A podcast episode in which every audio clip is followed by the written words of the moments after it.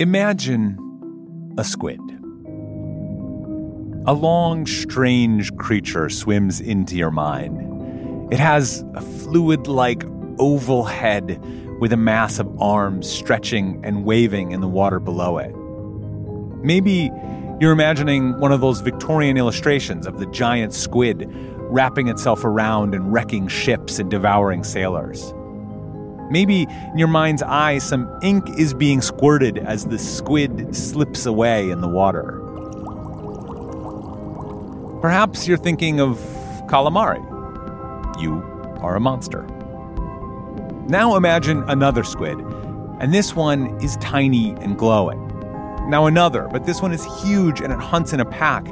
And another, and this one has elbows and long ghostly arms trailing in the water beneath it. Just imagine this entire pantheon of squid swimming under the ocean. You have the colossal squid, you've got bobtail squid, you have reef squid, giant Australian cuttlefish, firefly squid. That's Dr. Sarah McAnulty. She's a squid biologist and a science educator. I have a Caribbean reef squid tattooed on my leg. I love them very much. They're beautiful.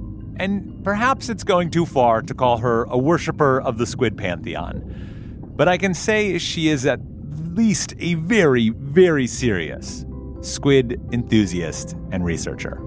I feel like I have been put on this earth to elevate the squid because squid are so cool.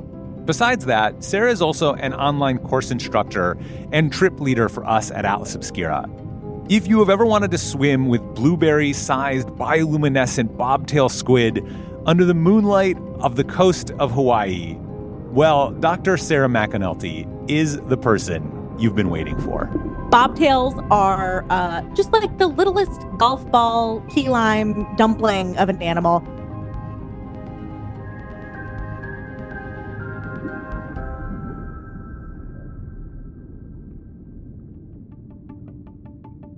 I'm Dylan Thuras, and this is Atlas Obscura, a celebration of the world's strange, incredible, and wondrous squid. Today, we join Sarah as she takes me on a journey through the depths of the ocean, meeting a different squid deity at each stop along the way. More squids after this.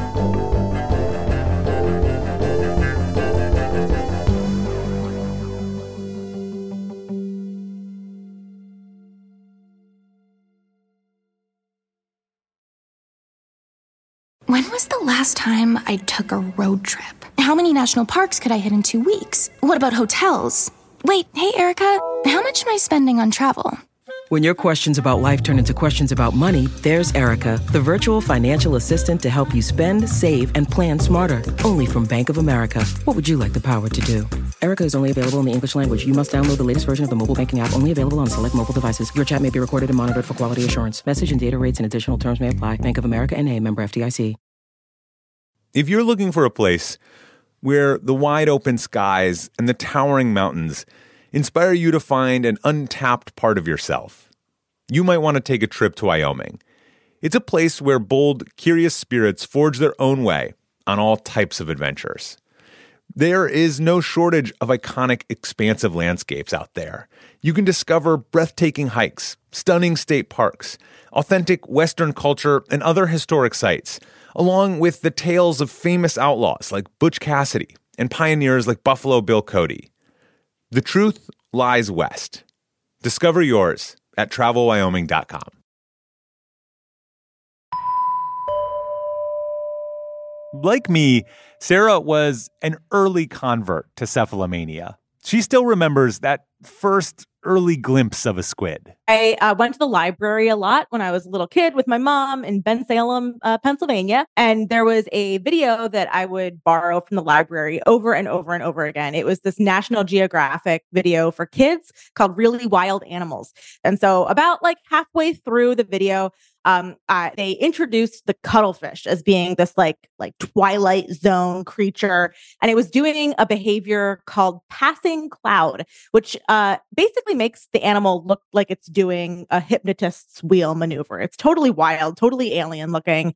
And then after being introduced to cuttlefish, it was like, okay, that's it. Like it's squid and cuttlefish from here on out. How does one go from being a kid who like sees a video of a cuttlefish and is like, this is the one of the craziest things I've ever seen. How do you go from that to doing this as a profession? So I originally went to school uh, in Boston at Boston University um, for. I, I started as just a biology major because my parents told me that you can't have a job working with squid that that was like not a thing um, because they had no idea they didn't know they weren't scientists they didn't know any scientists. They were like i guess you'd work at the aquarium uh, maybe seaworld. So you know i went to school. And then in my sophomore year we had um, an outside speaker come in and talk to the marine science department all about cuttlefish camouflage. And this was research that was going on um, at the MBL, which is the Marine Biological Laboratory in Woods Hole, Massachusetts. Um, and I was like, oh my God, this person is a cuttlefish scientist. That is a job. And so I um, talked to her after and I was like, hey, so I would love to work with you. And she's like, well, you're still a little young at the moment, but you know, maybe check back in a year. Uh, so I wrote arguably um, like the most off the chain, um, unacceptable uh, cover letter to that lab that summer, saying like, "Listen, you you could not hire me this year, but you're just going to hear from me next year, and if you don't hire me next year, you're just going to hear from me the year after that. Yeah. So you might as well just get ahead of yourself and hire me now." And that worked. So I started then, and I've been working with cephalopods, mostly cuttlefish and squid ever since. To Sarah, nearly the whole world is really the domain of the squid. And not only are there squids everywhere salty, but also at every depth of everywhere salty. Let's maybe start at kind of a, a, simple place. Let's imagine that I am standing on this tropical beach. My toes are dug into the sand, and I look down at the, the surf splashing around my feet. Would I see squid in this uh, situation? You might. Let's assume um, that you love being in the ocean at night, like I do. And if you are in a tropical place uh, and you've got you're in ankle depth water, it's possible that you might encounter a bobtail. Hmm. These animals have big, big black eyes that are so cute. They're one of the cutest cephalopods out there. They're small. um, and so you might see one of them floating around. These animals have uh, a bioluminescent, so a glowing uh, species of bacteria that they keep in a pouch on their underside. And they're able to control how much of the bacterial produced light gets out and like shines out of their belly. And so if it's a cloudy night, maybe it's a new moon, uh, something like that, they use a combination of their ink sac and some other structures in there to cover the light up, not let a lot out. If it's a full moon, clear sky, they'll let a lot of the light out. So they're able to detect how much light's around and then match that light um, with their bacteria. God, squids are just the coolest. Okay, let's keep going Let's go deeper. Let's go to like 200 meters and we're going to go to Japan. Uh, we're going to go to Toyama Bay. That's where the firefly squid live. So they live most of their life um, like 200 to 400 meters below sea level. They look like a living version of the Starry Night painting. They're covered in these little dots called photophores. Photophores are the organ that produces the light.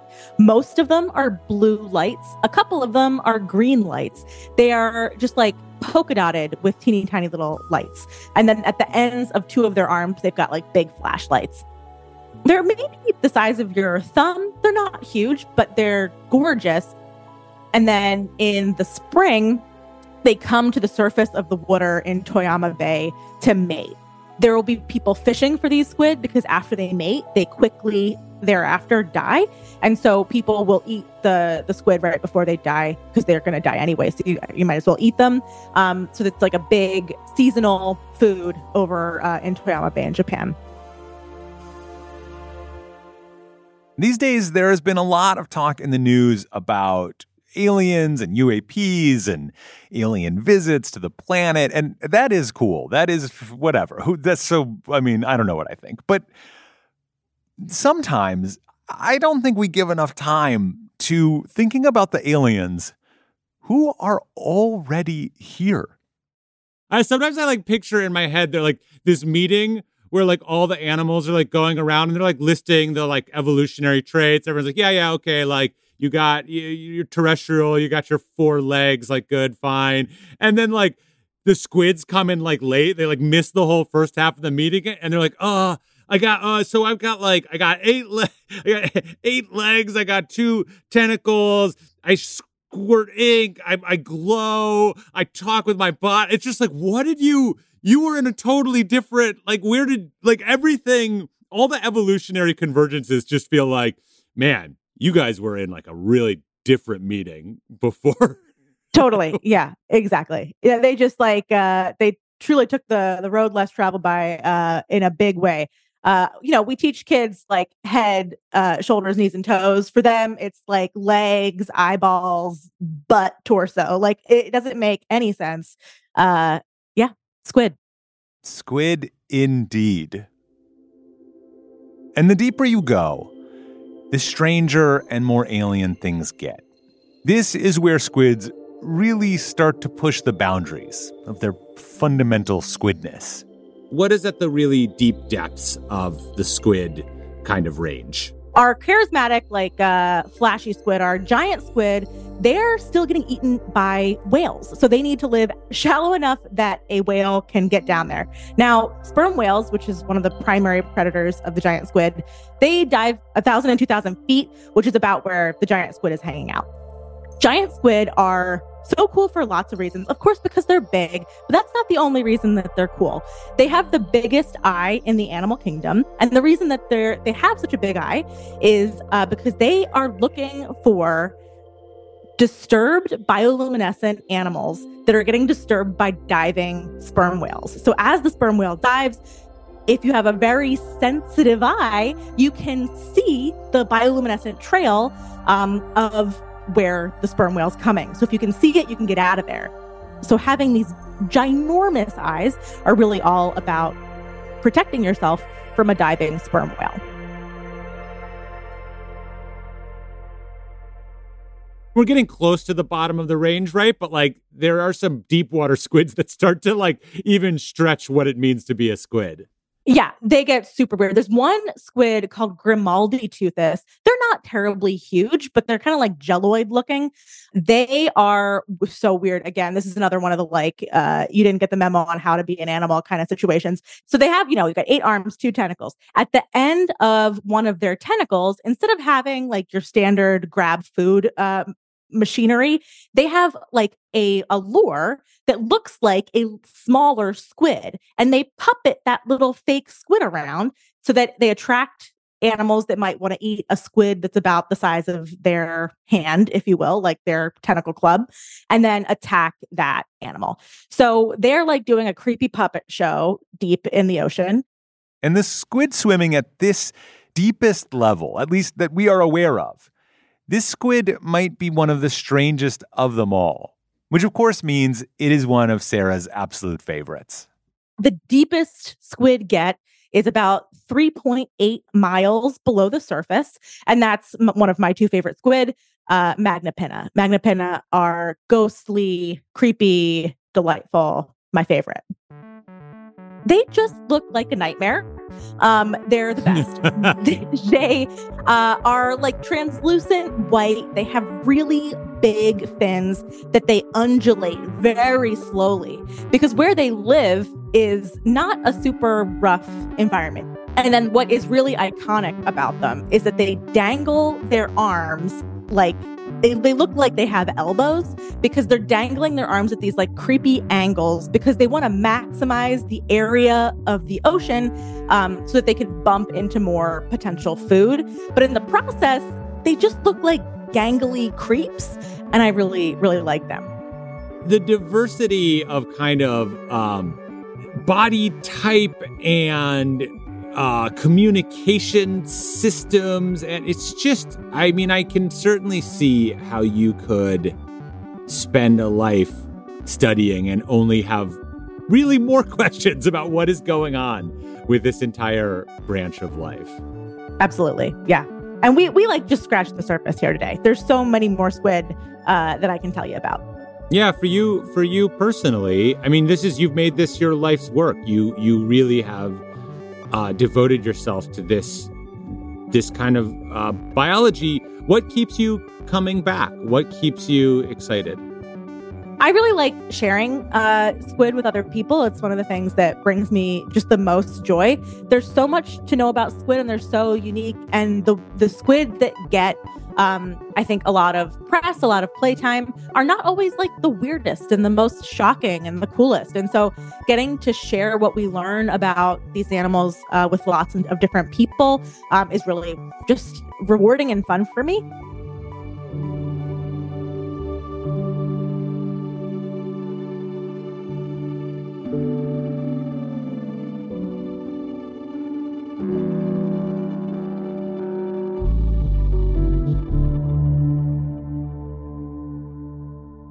We continued to do lots of work with Sarah, and I'm thrilled to say that she's teaching a course this fall all about the various creatures that live in the very deep sea. It is amazing. They are so weird and wonderful. It starts October 3rd, 2023. And if you want to sign up, we put a link in the show notes, and you can use the promo code CEPHALOPODCAST. C E P H A L O P O D C A S T and you will get 15% off. If you are now completely and totally hooked on squids, keep an eye out on our courses homepage for her series Life Lessons from Cephalopods, which runs a couple of times a year and is fantastic. This episode was produced by Gabby Gladney. Our podcast is a co production of Atlas Obscura and Stitcher Studios. The production team includes Doug Baldinger, Chris Naka, Camille Stanley, Manolo Morales, Baudelaire. Our technical director is Casey Holford. This episode was mixed by Luce Fleming. And our theme and end credit music is by Sam Tyndall. I'm Dylan Thuras, wishing you all the wonder in the world. I will see you next time.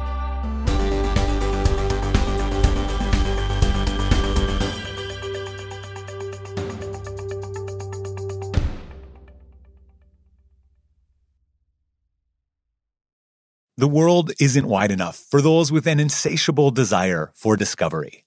The all new 2024 Lincoln Nautilus Hybrid SUV offers the power and freedom to explore further and deeper than ever before. Intuitive, smart features ensure that you're always connected to the road ahead. Inside, a thoughtfully designed cabin immerses you in a universe that is all your own. The larger than life panoramic display spans the entire width of the cabin. It's customizable and interactive. Drivers can even personalize their backgrounds with a series of nature inspired themes. This vehicle signals the arrival of an exciting new chapter for Lincoln. Discover more about the 2024 Lincoln Nautilus at Lincoln.com.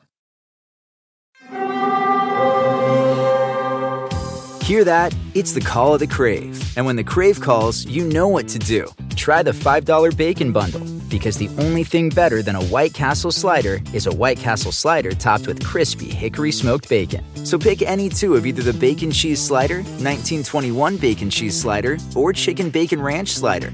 And also get a small fry for just $5 with the $5 Bacon Bundle. White Castle. Follow your crave.